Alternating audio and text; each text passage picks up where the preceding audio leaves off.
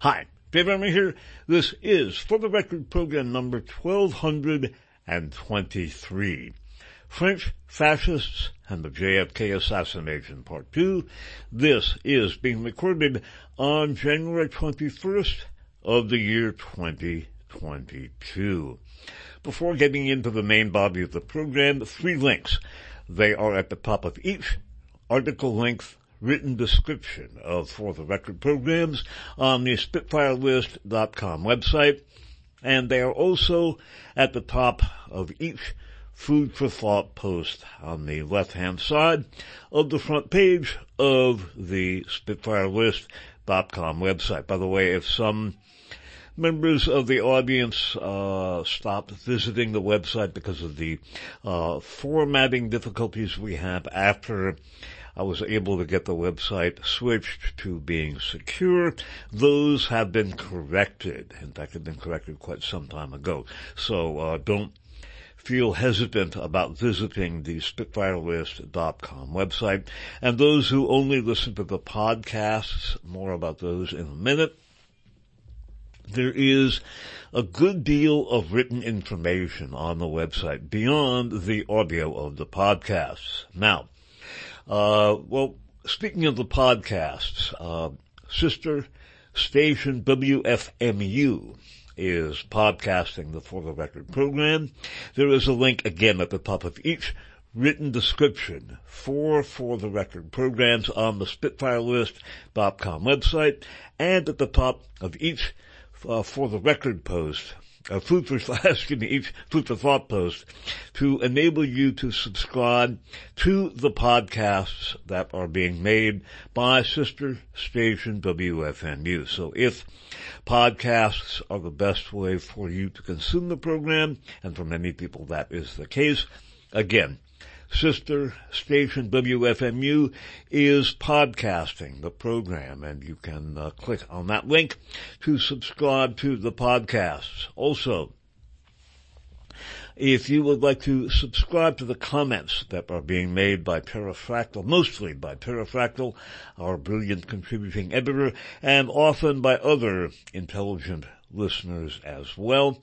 There is again a link at the top of each written description for For the Record and at the top of each Food for Thought post on the SpitfireList.com website that will enable you to subscribe to the comments. And last but most assuredly not least, again, I could not be more pessimistic about uh, our future. I believe we are at the twilight of our civilization, and I do not think we are going to make it. Not uh, as a civilization, not as in most cases individuals, and very possibly not as a species. Uh, the sequel or the, the logical uh, follow-up to that, I believe, is that people have everything, they have a responsibility to try, try to preserve the record of what has happened. Now, in that regard, there is a 32 gigabyte flash drive with all of my roughly 43 years on the air available on it. Basically everything that is on the SpitfireList.com website. That includes, by the way, a mini library of old anti-fascist books on easy to download PDF files. Uh, I get no money whatsoever from that flash drive and uh, it is available for a very nominal tax deductible fee. So please, uh, do get the flash drive. It is imperative. And, uh, if your survivors are wondering why they're living in a rusted out Chevy sport van and, uh, scrambling for, uh, mushrooms and fighting it out with former Army Rangers for rat killing turf, uh, you can explain to them what happened to our civilization. And I don't think it is happening accidentally. At some point in the not too distant future, I'm going to tackle uh, global warming, which I am afraid is being done deliberately, not by greedy fossil fuels companies who don't give a flip about anybody but their profit margin. I think that very possibly it is being done deliberately, and uh, we'll talk about that if that seems crazy, paranoid, what have you. I wish that I believe that it were. I am afraid that may very well be the case. But that is for the future. Please get the flash drive. I get no money from it. That will enable you to become a repository as an individual for the information on the SpitfireList.com website. Now, uh, this program again is titled uh, French Fascists and the JFK Assassination Part 2. We are going to be talking about the French fascists and their relationship with their German counterparts. We won't be talking about the JFK assassination per se in this program, but what we are going to be talking about is the deep political and economic relationships that governed the incorporation of the fascists of World War II into not only the U.S. national security establishment, but which helped to cement their further inclusion into the transnational corporate community. One of the things that one learns from studying the reality of fascism, and again, not only the programs and articles on the website, but in particular information in some of the books that are available in the mini library of old anti-fascist books on easy to download PDF files, will confirm not only that fascism was not an aberration, but that by the period between the world wars, the cartels, international monopolies had eclipsed the nation state per se as the dominant operational element on the power political and economic scene. Indeed, I speak often about the remarkable and deadly Bormann organization, uh, what they did, and one of the things that makes them so deadly and so remarkable uh, is because really they, they were were and are brilliant strategic thinkers. And to gain control of the world, one must gain control of the international cartel system, and I believe they did. We'll, we'll conclude with information about that on this program. But in the broadcast, we are going to be talking about, again, the deep political and economic relationships between the French fascists and their associates elsewhere. Fundamental to an understanding of this discussion is to understand the anti-communist and anti-labor stance of fascism. Indeed, down the road, I'm going to be sometime in the next oh, six months, I hope, I will be tackling the strategic use of anti-communism in order to, uh, quote, enslave America, unquote, as voiced by Glenn Pinchback. He was an officer at Fort Sill, Oklahoma in the 1950s, and in monitoring communications of some of the people who eventually participated in the assassination of President Kennedy and who came to light uh, as a result of Jim Garrison's investigation, New Orleans DA Jim Garrison's investigation into the JFK assassination.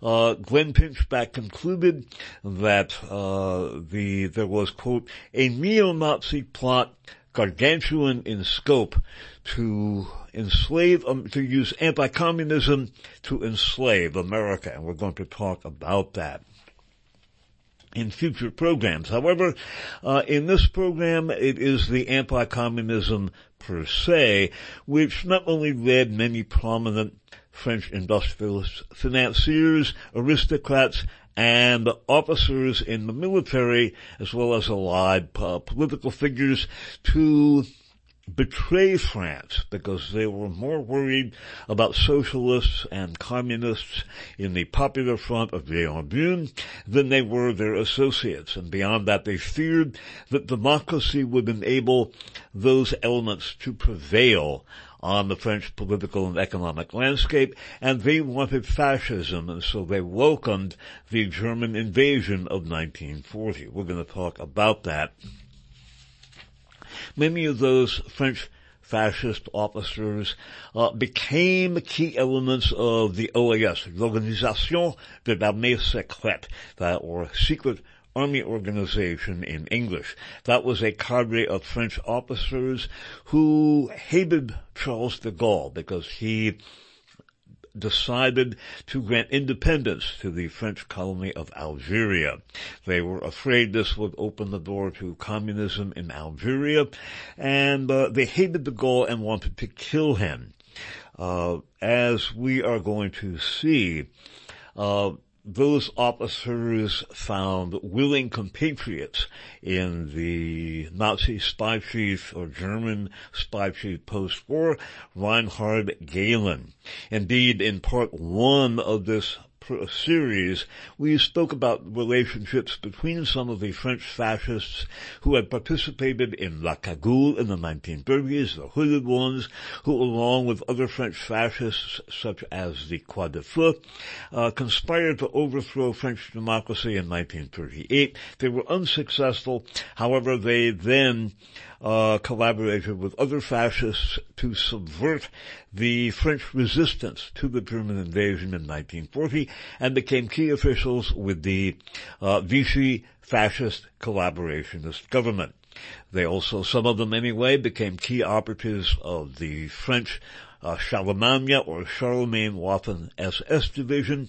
They networked with Otto Skorzeny uh, of the SS and later the Gehlen organization and the worldwide Nazi diaspora both during World War II in some cases and in particular after World War II. However, that is in summation of some of the things we looked at in part one. I'm going to begin this program, part two, by reviewing the information about the relationship between OAS officers and Reinhard Gehlen, some of the motives for doing that, and also note that the OAS officers who were planning on staging a military coup against de Gaulle and establishing a dictatorship in France promised their German associates that they would grant them special economic favors. As we will see, that certainly was not only welcomed by the German corporate establishment, but it was something that was already a relationship. That is to say,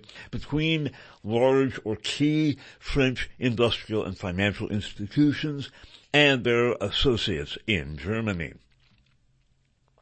We are going to begin by reviewing an excerpt from one of the really important early biographies of Reinhard Gehlen. That is called Gehlen, Spy of the Century by E.H. Cookridge, published in hardcover by Random House in 1971. Gehlen, reviewing briefly for newer listeners, was chief of Fremde Heere Ost or Foreign Armies East the German Eastern Front Intelligence Organization. He then, near the end of the war, became the top uh, German intelligence officer, and then he and his entire organization, including and especially uh, many SS officers, uh, jumped to the fledgling CIA. They then, in turn, became the de facto NATO intelligence organization and the BND, the Bundesnachrichtendienst, while retaining all of their Nazi character and key operatives from the SS uh, former Marine Corps Colonel William Corson, who was the aide to uh, the Church Committee, the U.S. Senate Committee in the 1970s, characterized the Gehlen organization as, quote, a front for Odessa Nazis, Odessa being one of the post-World War II SS uh, organizations, by the way, one in which uh, Otto Skorzeny played a key part. Now, of Gehlen and his relationship to the OAS, and also his use of a Nazi collaborator named Maurice Picard as a deep intelligence source within the French security services, we read, the French had found succor in Germany for several years in their fight against Algerian nationalists. But Gehlen turned against General de Gaulle after he executed a vote face and offered independence to the Algerians.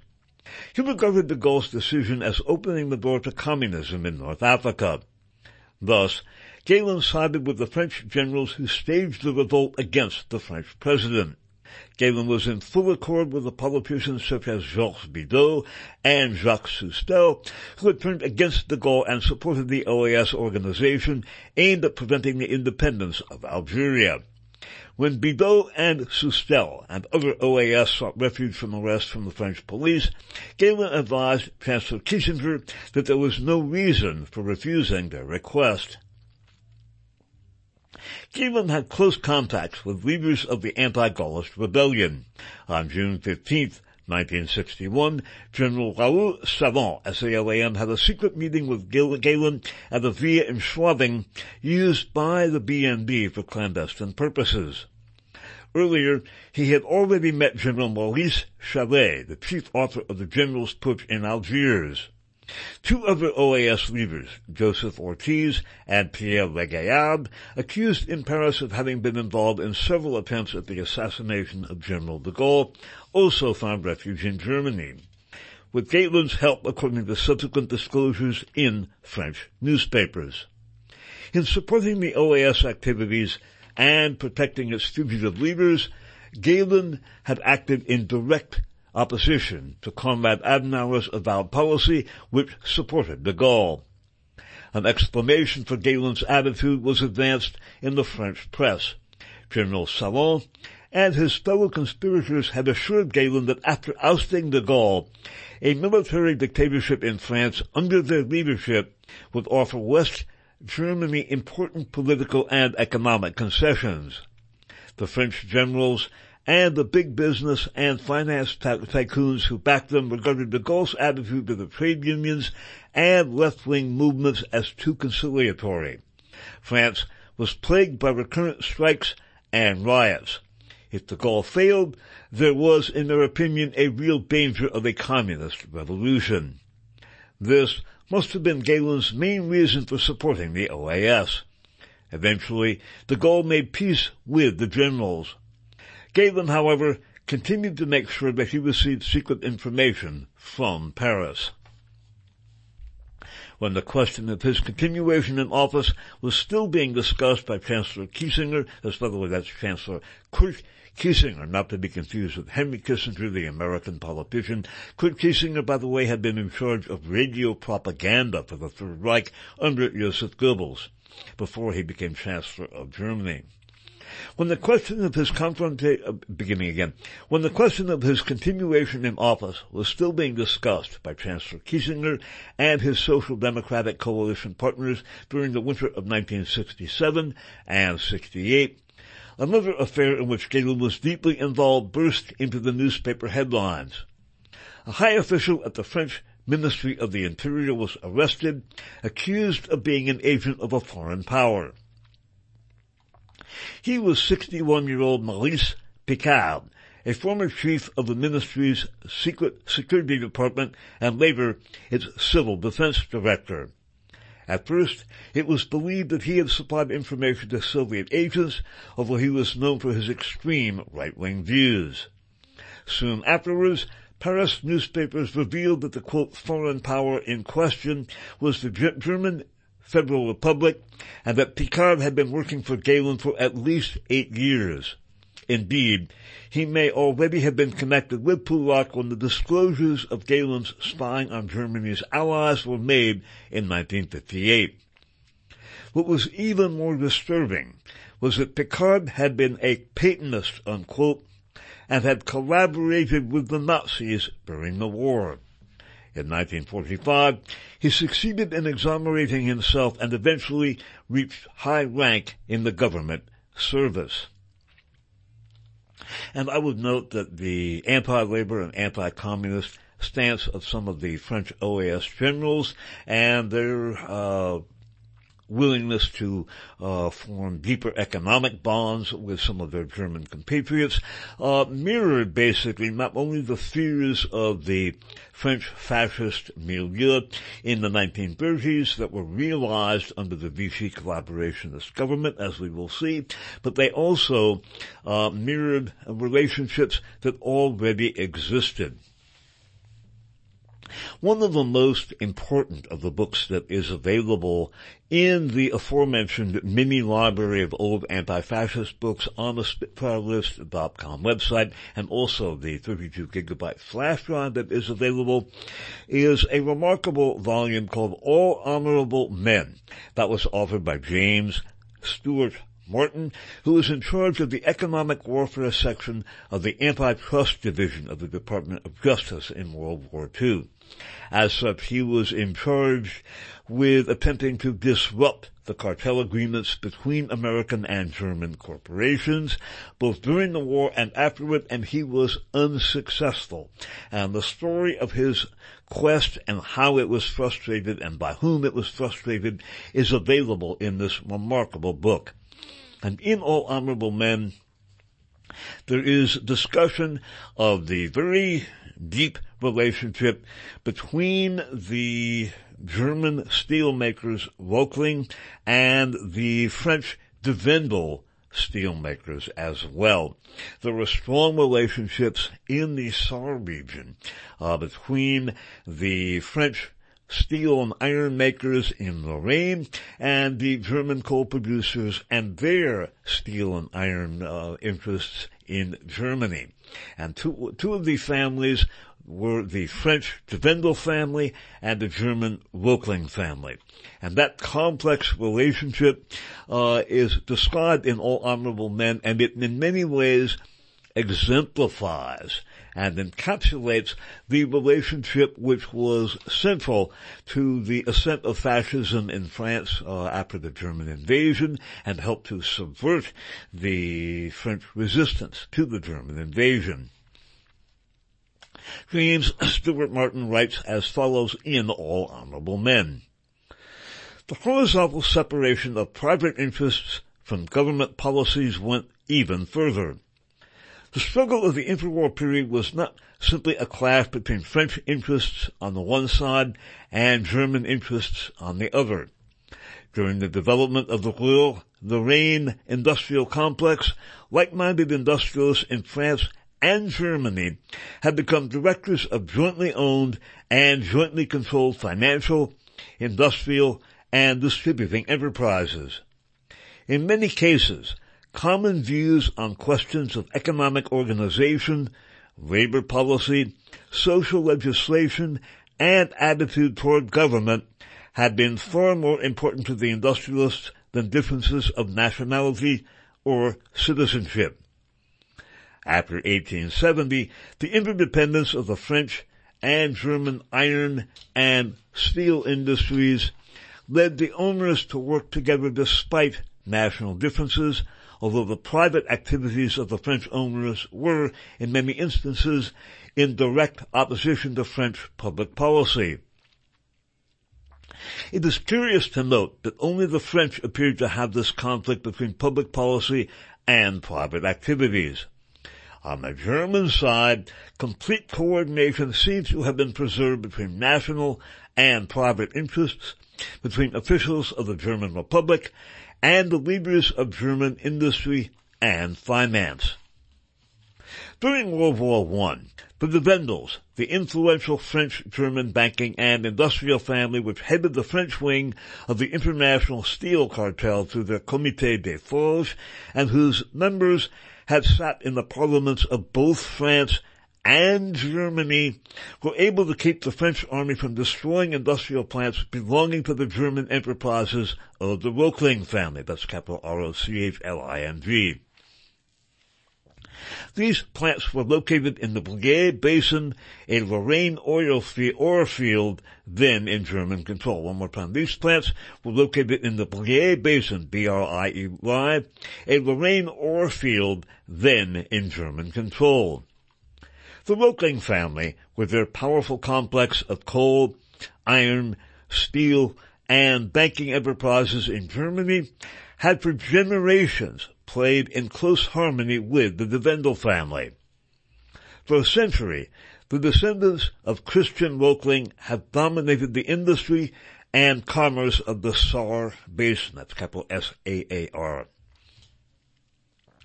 It was Hermann Röchling who arranged the return of the Saar to Germany in the plebiscite of January of 1935 by organizing the Deutsche Front, which delivered 90% of the votes to the Nazis. Those 72 members of the Röchling family have survived two world wars and are still active in the business of the Saar today. Two other members of the family, Hermann and his brother Robert, a major, had been put in charge of production in the Briey Basin. After the war, when the brothers Röchling moved out of the areas which had to be ceded to France under the Treaty of Versailles, the two of them carried away bodily a couple of large steel plants. Conceiving this grand larceny to be something in the nature of a war crime, the French government tried the brothers Röchling in absentia and sentenced them to 40 years in prison. But the German government never would give up the Röchlings to the French. For the next 22 years, the brothers were under this cloud as far as the French government was concerned. On the other hand, as far as the French Steelmakers Association, the Comité des Forges, and in particular the, the, the Wendels who headed the Comité were concerned, it was business as usual, or in this case, business as unusual that prevailed, this last sentence again, because it is in many ways a key, an encapsulation of the relationships that uh, we're talking about here. On the other hand, as far as the French Steelmakers Association, the Comité des Forges, and in particular the Wendels who headed the Comité were concerned, it was business as usual, or in this case, business as unusual that prevailed. In the end, even the French government weakened for business purposes, though the war crime sentence remained. When it came time for France to build the impregnable Maginot Line, who should be called in to supply steel and technical assistance but the German firm of the brothers Röchling? If the French behaved in this as did the Americans during World War II in the case of insurance coverage on war plants, the, they doubtless placed plenty of guards to protect the security and secrecy of the Maginot Line construction from the prying eyes of the general public, while the blueprints for the Maginot Line rested safely in the hands of the only people to whom they mattered, to wit, the German enemy. Now comes the outbreak of World War II. The French army marching into the Saar during the phony war period in 1939 received orders not to fire on or damage plants of the war criminals, unquote, the brothers Röchling. In 1940 came the German Blitz and the fall of France. The Vichy government passed a decree exonerating the Röchlings and canceling their 40-year prison sentences. And next, uh, the uh, German steel industry was, uh, the various German steel makers were united into the Vereinigte Stahlwerke or United Steel Cartel. This is discussed at length in the Uncle Sam and the Swastika broadcast, uh, reprised in For the Record 511. That was actually done on May 23rd of 1980. It Goes back almost 42 years. And, uh, the Vereinigte Stahlwerke was eventually renamed Thyssen AG. And the Thyssen's key American business partners were the Bush family, several generations of same. Uh, that's Bush, as in George H.W. Bush, uh, who became president and for whom CIA headquarters is named, and George W. Bush, who succeeded his father as president. That is discussed at great length in numerous programs. Of the coalescence of the German steel industry into the Wall Street finance Vereinigte Stahlwerke, we read again from All Honorable Men by James Stewart Martin. The mid-twenties were remarkable for German industrial combination. They marked the formation of the United Steelworks in Germany as a combination of the four biggest steel producers, Ernst Poensgen, capital P-O-E-N-G-S-G-E-N, Fritz Thyssen, T-H-Y-S-S-E-N, Otto Wolff, W-O-L-F-F, and the others who drew this combine together had managed to get over a hundred million dollars from private investors in the United States. By the way, that was a whole lot more money in the 1920s than it is today. Continuing. Dillon Read and Company, the New York investment house which bought Clarence, which, beginning again, Dillon Read and Company, the New York investment house which bought Clarence Dillon, James V. Forrestal, William H. Draper Jr. and others into prominence, floated the United Steelworks bonds in the United States behind a glowing prospectus which declared that the United Steelworks Corporation, Vereinigte Stahlwerke, quote, would be the largest industrial unit in Europe and one of the largest manufacturers of iron and steel in the world, ranking in productive capacity second only to the U.S. Steel Corporation. By the way, that was incorporated courtesy of Sullivan and Cromwell, the Dulles law firm. Uh, now, by the way, Thyssen AG is ThyssenKrupp. It uh, eventually merged with the famous Krupp Armaments family of Germany. Continuing.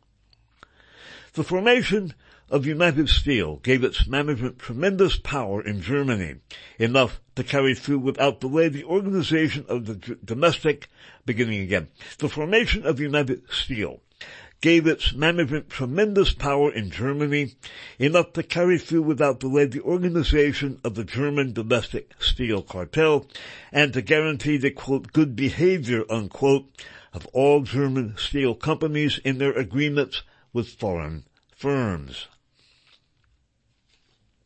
Now what we're going to do next is to uh, access sections of a remarkable book called Triumph of Treason, authored by Pierre Cot. C-O-P. This was published in hardcover by Ziff Davis in 1944, and Pierre Cot was the French Minister of Aviation, basically in charge of the French Air Force and French uh, military aircraft production uh, during the social front of the government of Leon Blum that was a coalition of uh, what we would call liberal elements, socialists, and included the, the French Communist Party. It was hated by the French financial and industrial concern. Also the aristocracy hated them, as did much of the officer corps. Uh, this helped to finance or helped to foment, I should say, the unsuccessful Cagoulard coup in 1938 and was one of the major sources for support for the German invasion and which helped to subvert the French military resistance to the Germans after the Blitzkrieg in 1940. And in Triumph of Treason, Pierre Cot discusses this as follows. First of all, it was necessary to preserve the honor of the army. General Weygand thundered, that's by the capital W-E-Y-G-A-N-D, General Weygand thundered these words like a command. He used, unconsciously, the same terms that leaders of the French army had invoked during the Dreyfus affair to prevent public opinion from discovering their critical mistakes. Preserve the honor of the army French military men is to secure by every means, including those outlawed by moral law and the penal code, the defense of the military corporation. The question of the responsibility of military leaders in the military defeat of France either had to be evaded or posed in distorted terms. To preserve the honor of the army, unquote, the scapegoats of the defeat had to be chosen from the political personnel of the Third Republic. That was the Social Front of Leon Blum. And more from of Treason from 1944. In truth, at the end of June of 1940, the question of who was responsible was in everyone's mind. In the two weeks preceding the armistice, I was in touch with the crowd of refugees that slowly and painfully followed the roads southward. In the offices of these pre- beginning in the offices of the prefects, in the town halls, restaurants, and relief centers, I listened to many conversations, received many confidences, heard many opinions. Opinions differed on governmental policy, but all agreed in denouncing the blunders of the French General Staff. The country was unanimous, not against Blum, Daladier, or me, or even against Laval, Pierre-Etienne Flandin, Georges Bonnet, or Jacques Doriot, but against the generals who had been incapable of understanding the conditions of modern warfare and who were guilty of not knowing the rudiments of their profession.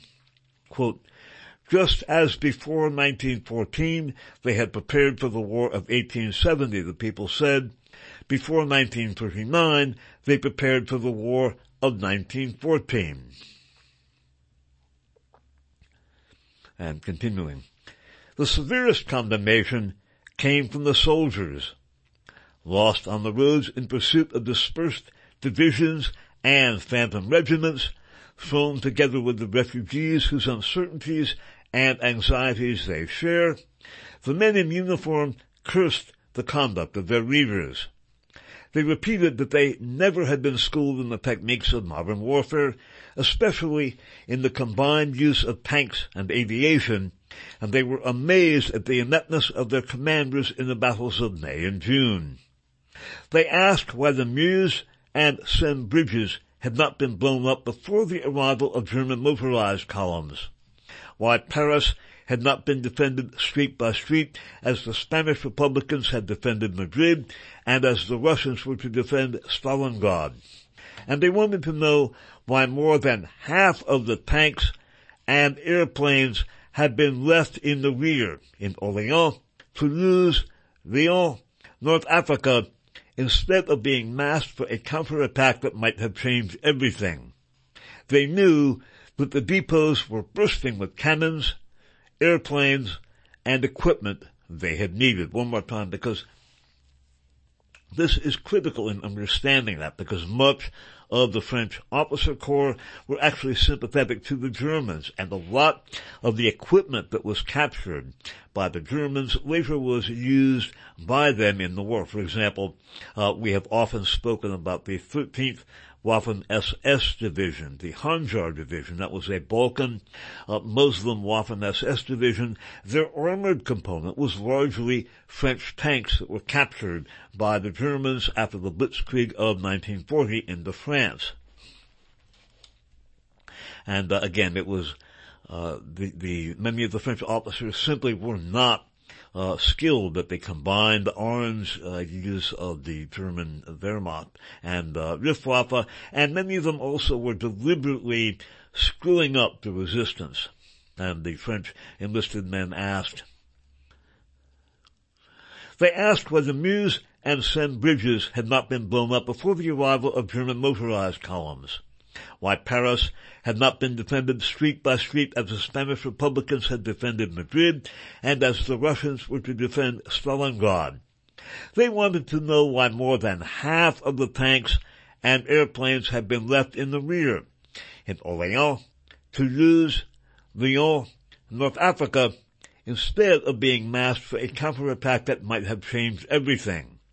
They knew that the depots were bursting with the cannon, airplanes, and equipment they had needed.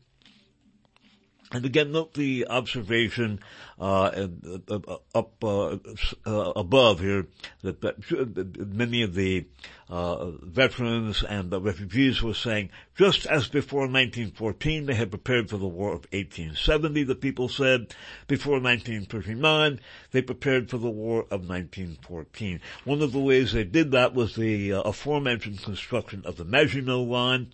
That would have been great for World War One, but the Germans simply went around it. Plus, they knew about how to attack the Maginot Line when the time came, because the blueprints for the forts in the Maginot Line uh, lay with the Röchling family, the cartel partners of the de Wendels who had been selected to construct the Maginot Line. Again, that relationship, the Gewendel Roeckeling relationship, is exemplary of the relationships we're talking about here. Continuing with uh, Triumph of Treason by Pierre Cot. one began to hear quoted the disturbing remarks with which General Weygand had tried to persuade the cabinet to ask for an armistice, that he needed his tanks to master the revolutionary elements in France if it should become necessary. That is to say, the commander-in-chief of the French army preferred fighting French workers to throwing all his forces against the German troops. The soldiers praised the bravery of certain leaders, Giraud, Lestien, de Gaulle, Lucien, de Lattre de Tassigny, and many others, but they declared that most of the officers had been the first to flee. Quote, they left in automobiles and we left on foot, unquote, they said, talking about, about those officers, faithful followers of L'Action Française, Je suis partout, Gringoire, and other fascist newspapers, which had said in various forms during the winter that this was a democratic war and consequently did not interest them. Speaking of the soldiers, their anger was legitimate. It was inexplicable after all that the General Staff, after deciding to abandon Paris and thus opening the east to the Germans, had not ordered the troops which occupied the Maginot Line to fall back toward the south. More than a million men, the best of the French army, were caught in the German trap, a disaster which could have been prevented by an order from General Weygand. One more time. Their anger was legitimate. It was inexplicable after all that the General Staff, after deciding to abandon Paris and thus opening the east to the Germans, had not ordered the troops which occupied the Maginot Line to fall back toward the south.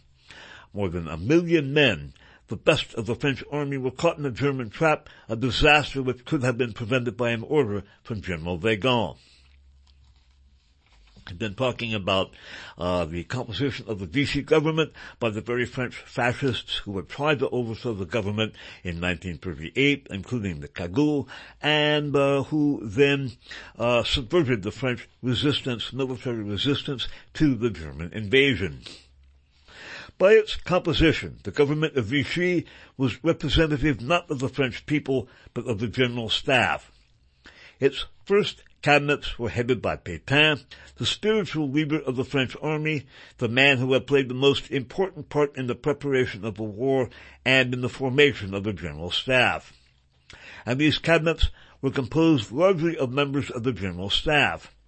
General Weygand, General Pouhot, PUJO, Admiral Darlan, General Huntziger, General Bergeret, and Admiral Platon. As the French proverb says, the wolves do not eat each other.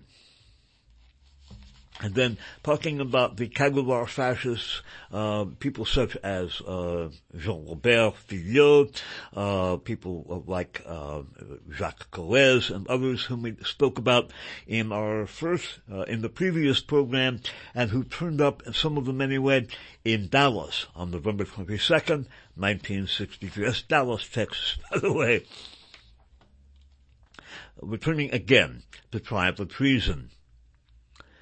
To their astonishment, the French people saw Pétain slowly fill the most important posts of authority in local, departmental, and central administrations with men who had taken part in the Cagoulard plot, with those who had repeated the infamous refrain, rather Hitler than Léon Blum, unquote, and even with some of those who before or during the war had been arrested for treasonable domestic and foreign activities.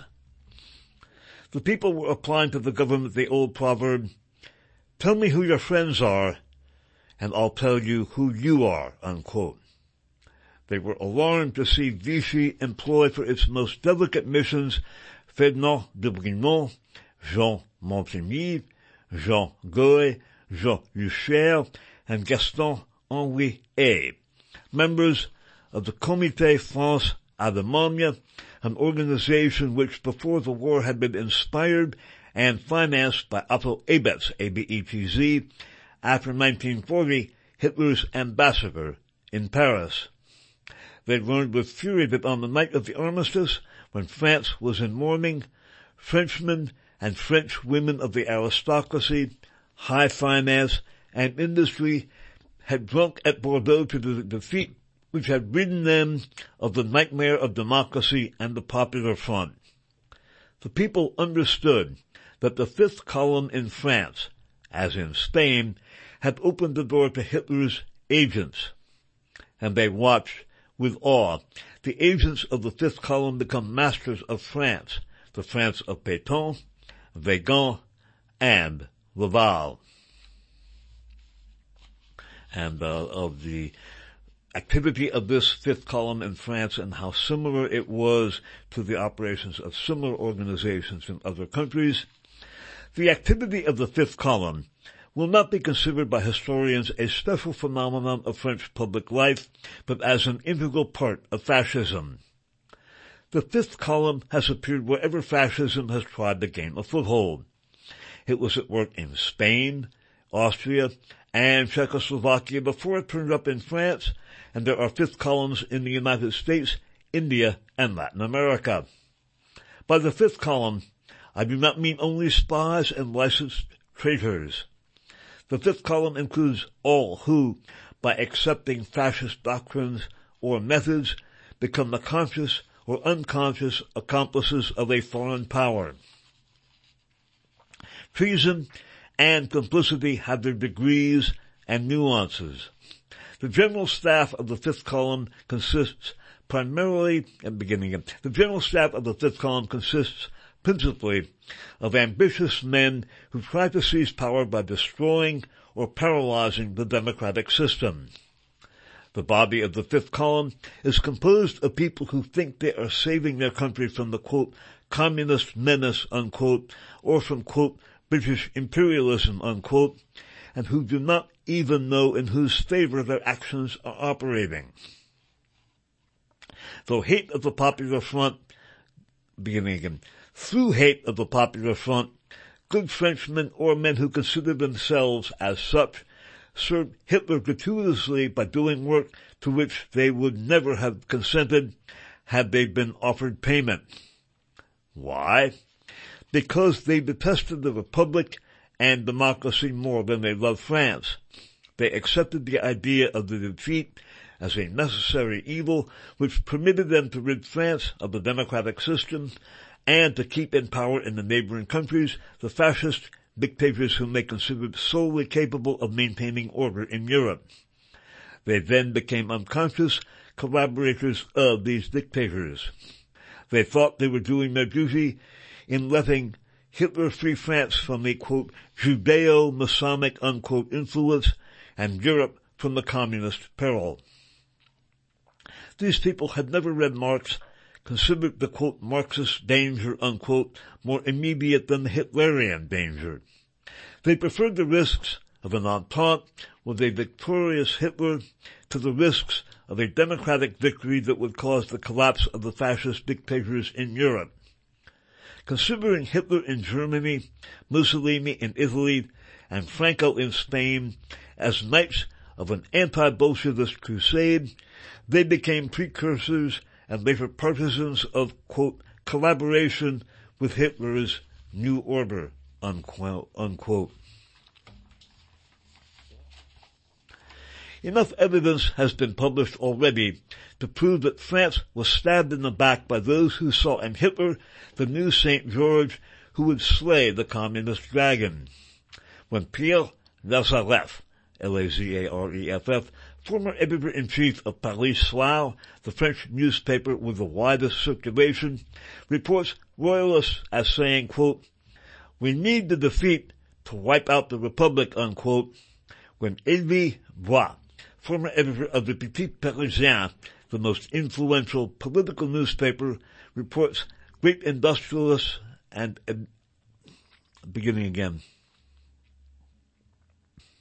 When Elie Bois, former editor of the Petit Parisien, the most influential political newspaper, reports great industrialists admitting to him during the winter of 1939 to 40 that a plot had been organized to replace the democratic regime, quote, by a government of authority, unquote, and that this plot presupposed a Nazi victory, we have every reason to accept their affirmations, which tally so perfectly with events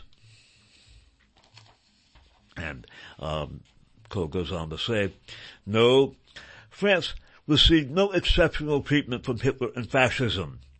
A general plan coordinated the activity of the fifth columns all over the world. All were recruited from the same circles and had the same social and political composition. The object was the same everywhere, to divide and unnerve public opinion, weaken the resistance of the regime, and prepare a governmental group ready to execute a fascist coup d'etat at a moment of trouble or confusion. The methods were the same everywhere. Cultivation of the seeds of disunity which normally exist among free men and in free countries, exaggeration and inflammation of all racial and religious conflicts, all class rivalries, all political antagonisms, gradual conversion of opposition and dissent into hate, creation of an atmosphere of civil war. The means used were the same everywhere. Campaigns of calumny against the democratic leaders capable of opposing fascism. Léon Blum in France, Roosevelt in the United States, the development of anti-Semitism because anti-Semitism is the first manifestation of racism and contains in petto the whole doctrine of Hitler.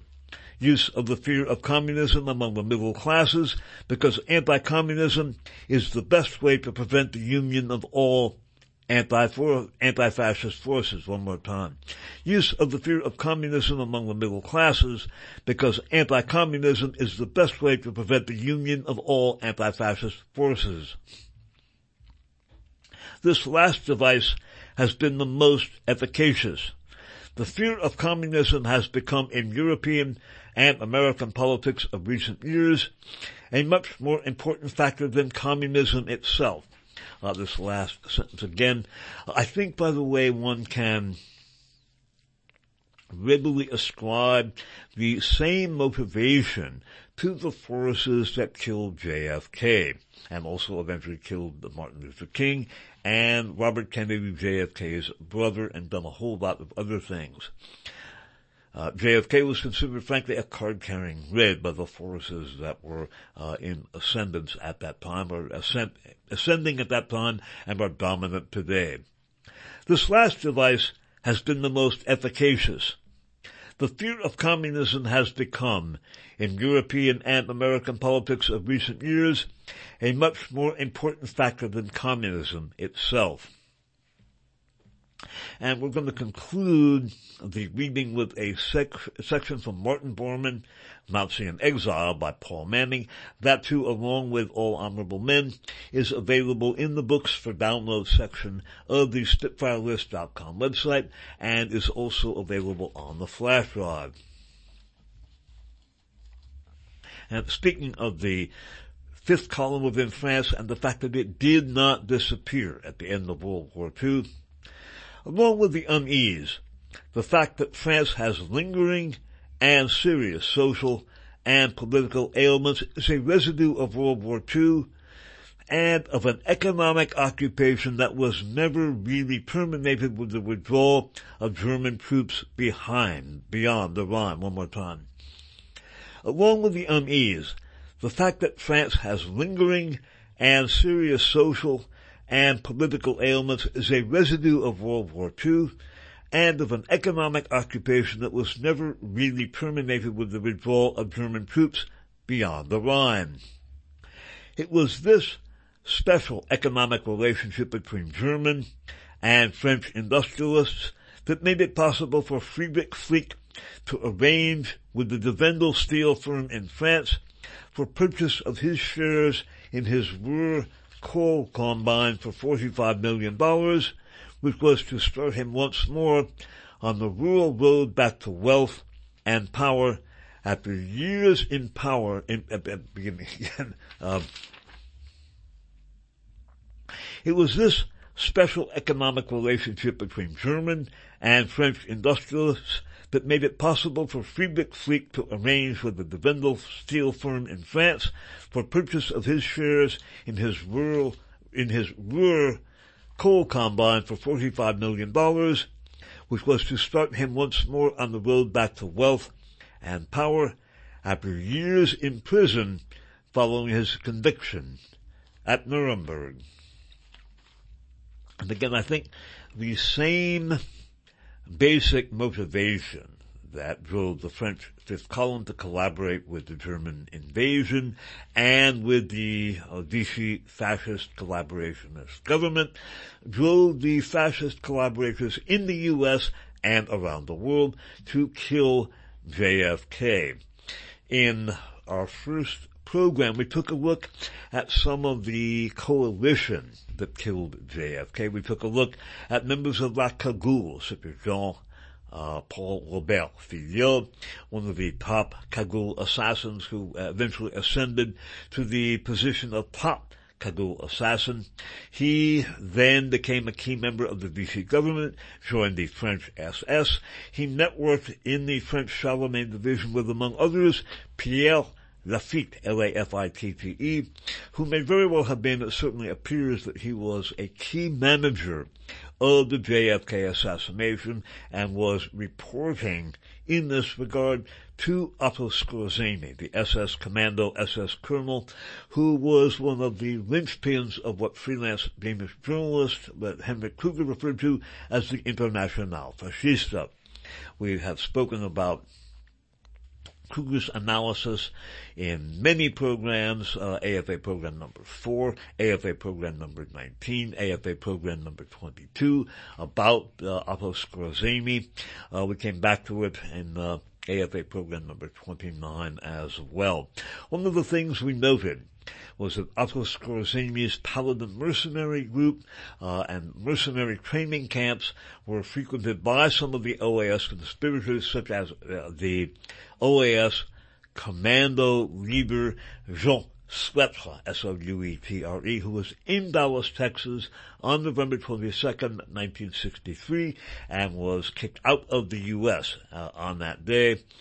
Uh, Otto in Madrid, in Spain, uh, had an office of his Paladin mercenary group, which was administered for him by a gentleman named Gerhard Hartmut von Schubert, a veteran of Joseph Goebbels' propaganda ministry. Uh, it shared an office uh, with a branch of the U.S. Central Intelligence Agency. It is inconceivable that the Paladin mercenary group would not have been an operational ally of the CIA if there had not been that shared office. I mean, you just don't share an office with uh, uh, the CIA unless you are working with the CIA. For it is, I think, in many ways, the information in the Great Heroin Coup by Henrik Kruger about the International Fascista, which included not only OAS veterans, but some of their opposite number from the SAC or the Barbouzes, the bearded ones. Uh, SAC was the Service d'Action Civique, which was put together by de Gaulle to combat the OAS, uh, veterans of CORU, the anti-fascist or uh, the anti-Castro organization, I should say, uh, veterans of Operation 40 against Castro, uh, the Aginter Press, uh, Franco veterans, uh, Third Reich veterans, veterans of the Portuguese PIDE under the Portuguese fascist dictator Enrique Salazar. They combined in what Kruger terms the International Fascista, and Otto Skorzeny, who is described as running the French Secret Service, uh, excuse me, as running the Spanish intelligence service almost single-handedly by Henrik Kruger, is right there in the mix. So again, I think, I hope that in this two program series, the scope and the sweep of fascism is evident. And bearing in mind that John Foster Dulles of Sullivan and Cromwell was Secretary of State under Eisenhower, and then his brother Allen Dulles and fellow Sullivan and Cromwell law partner was CIA director, is front and center for this coalescence, as was uh, Frank Wisner of the OSS and the OPC, from Carter Ledyard and Milburn, the former general counsel for the Dow Jones Corporation. Anyway, we are all out of time. This concludes for the record program number 1120, uh, excuse me, for the record program number 1223, French fascists and the assassination of JFK part 2 being recorded on January, 9, January 21st of the year 2022. I'm Dave Emory. Have fun.